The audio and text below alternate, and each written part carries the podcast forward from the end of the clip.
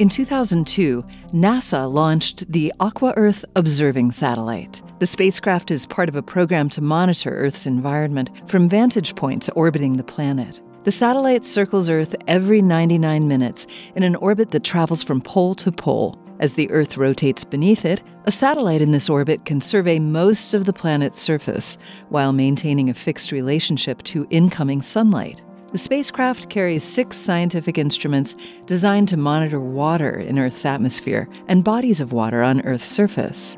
In 2023, a team of researchers based in the United States and Great Britain published their analysis of one set of results from the satellite. The researchers studied data from a spectroradiometer that monitored light wavelengths reflected by the surface of the ocean. They found that over the 20 years that the satellite has been on the job, about 56% of the ocean surface has changed in color.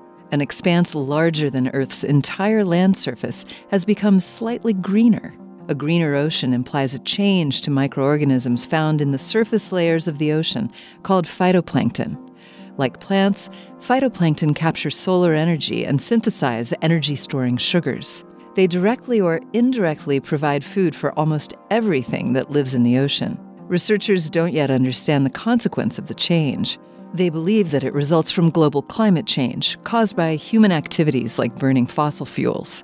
The finding confirms a consequence of global climate change predicted by theoretical models of the atmosphere. It is yet another piece of evidence confirming the reliability of these models and their predictions about our future. This moment of science comes from Indiana University with production support from the Office of the Provost. I'm Yael Ksander.